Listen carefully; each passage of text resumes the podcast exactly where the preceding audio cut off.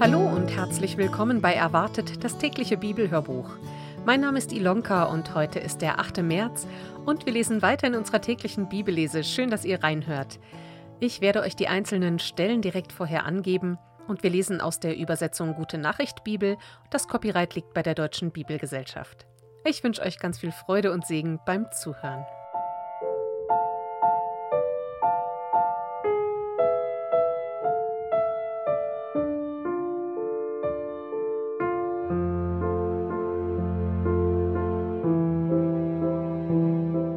Wir lesen aus dem Matthäusevangelium Kapitel 21, die Verse 28 bis 46. Das Gleichnis von den beiden Söhnen.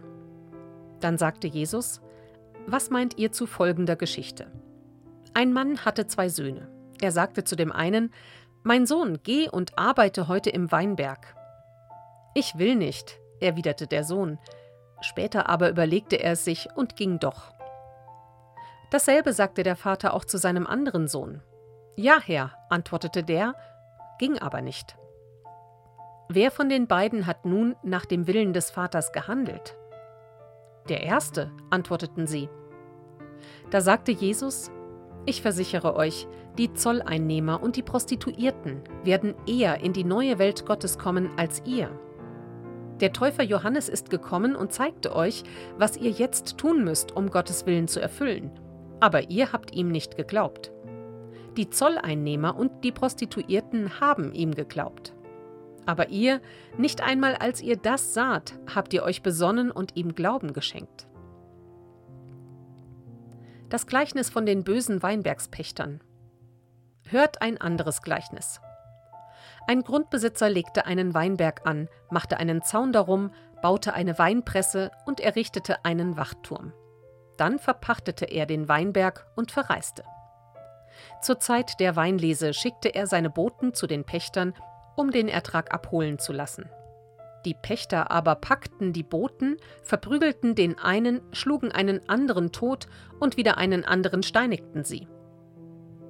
Noch einmal schickte der Besitzer Boten, mehr als beim ersten Mal, doch mit denen machten sie es genauso.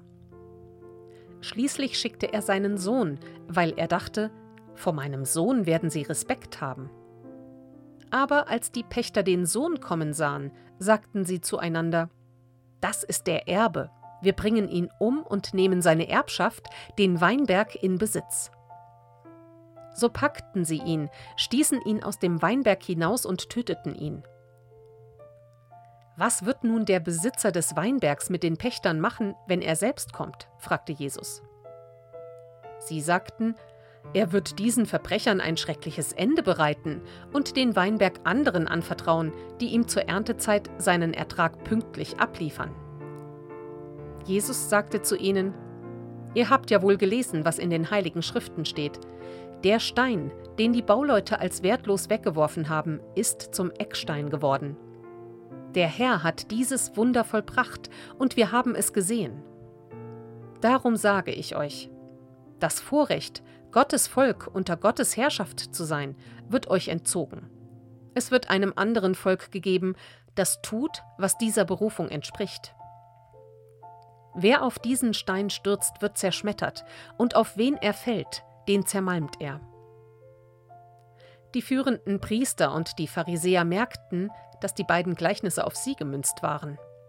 Sie hätten Jesus gerne festgenommen, wagten es aber nicht, weil die Menge ihn für einen Propheten hielt. Soweit der heutige Bibeltext.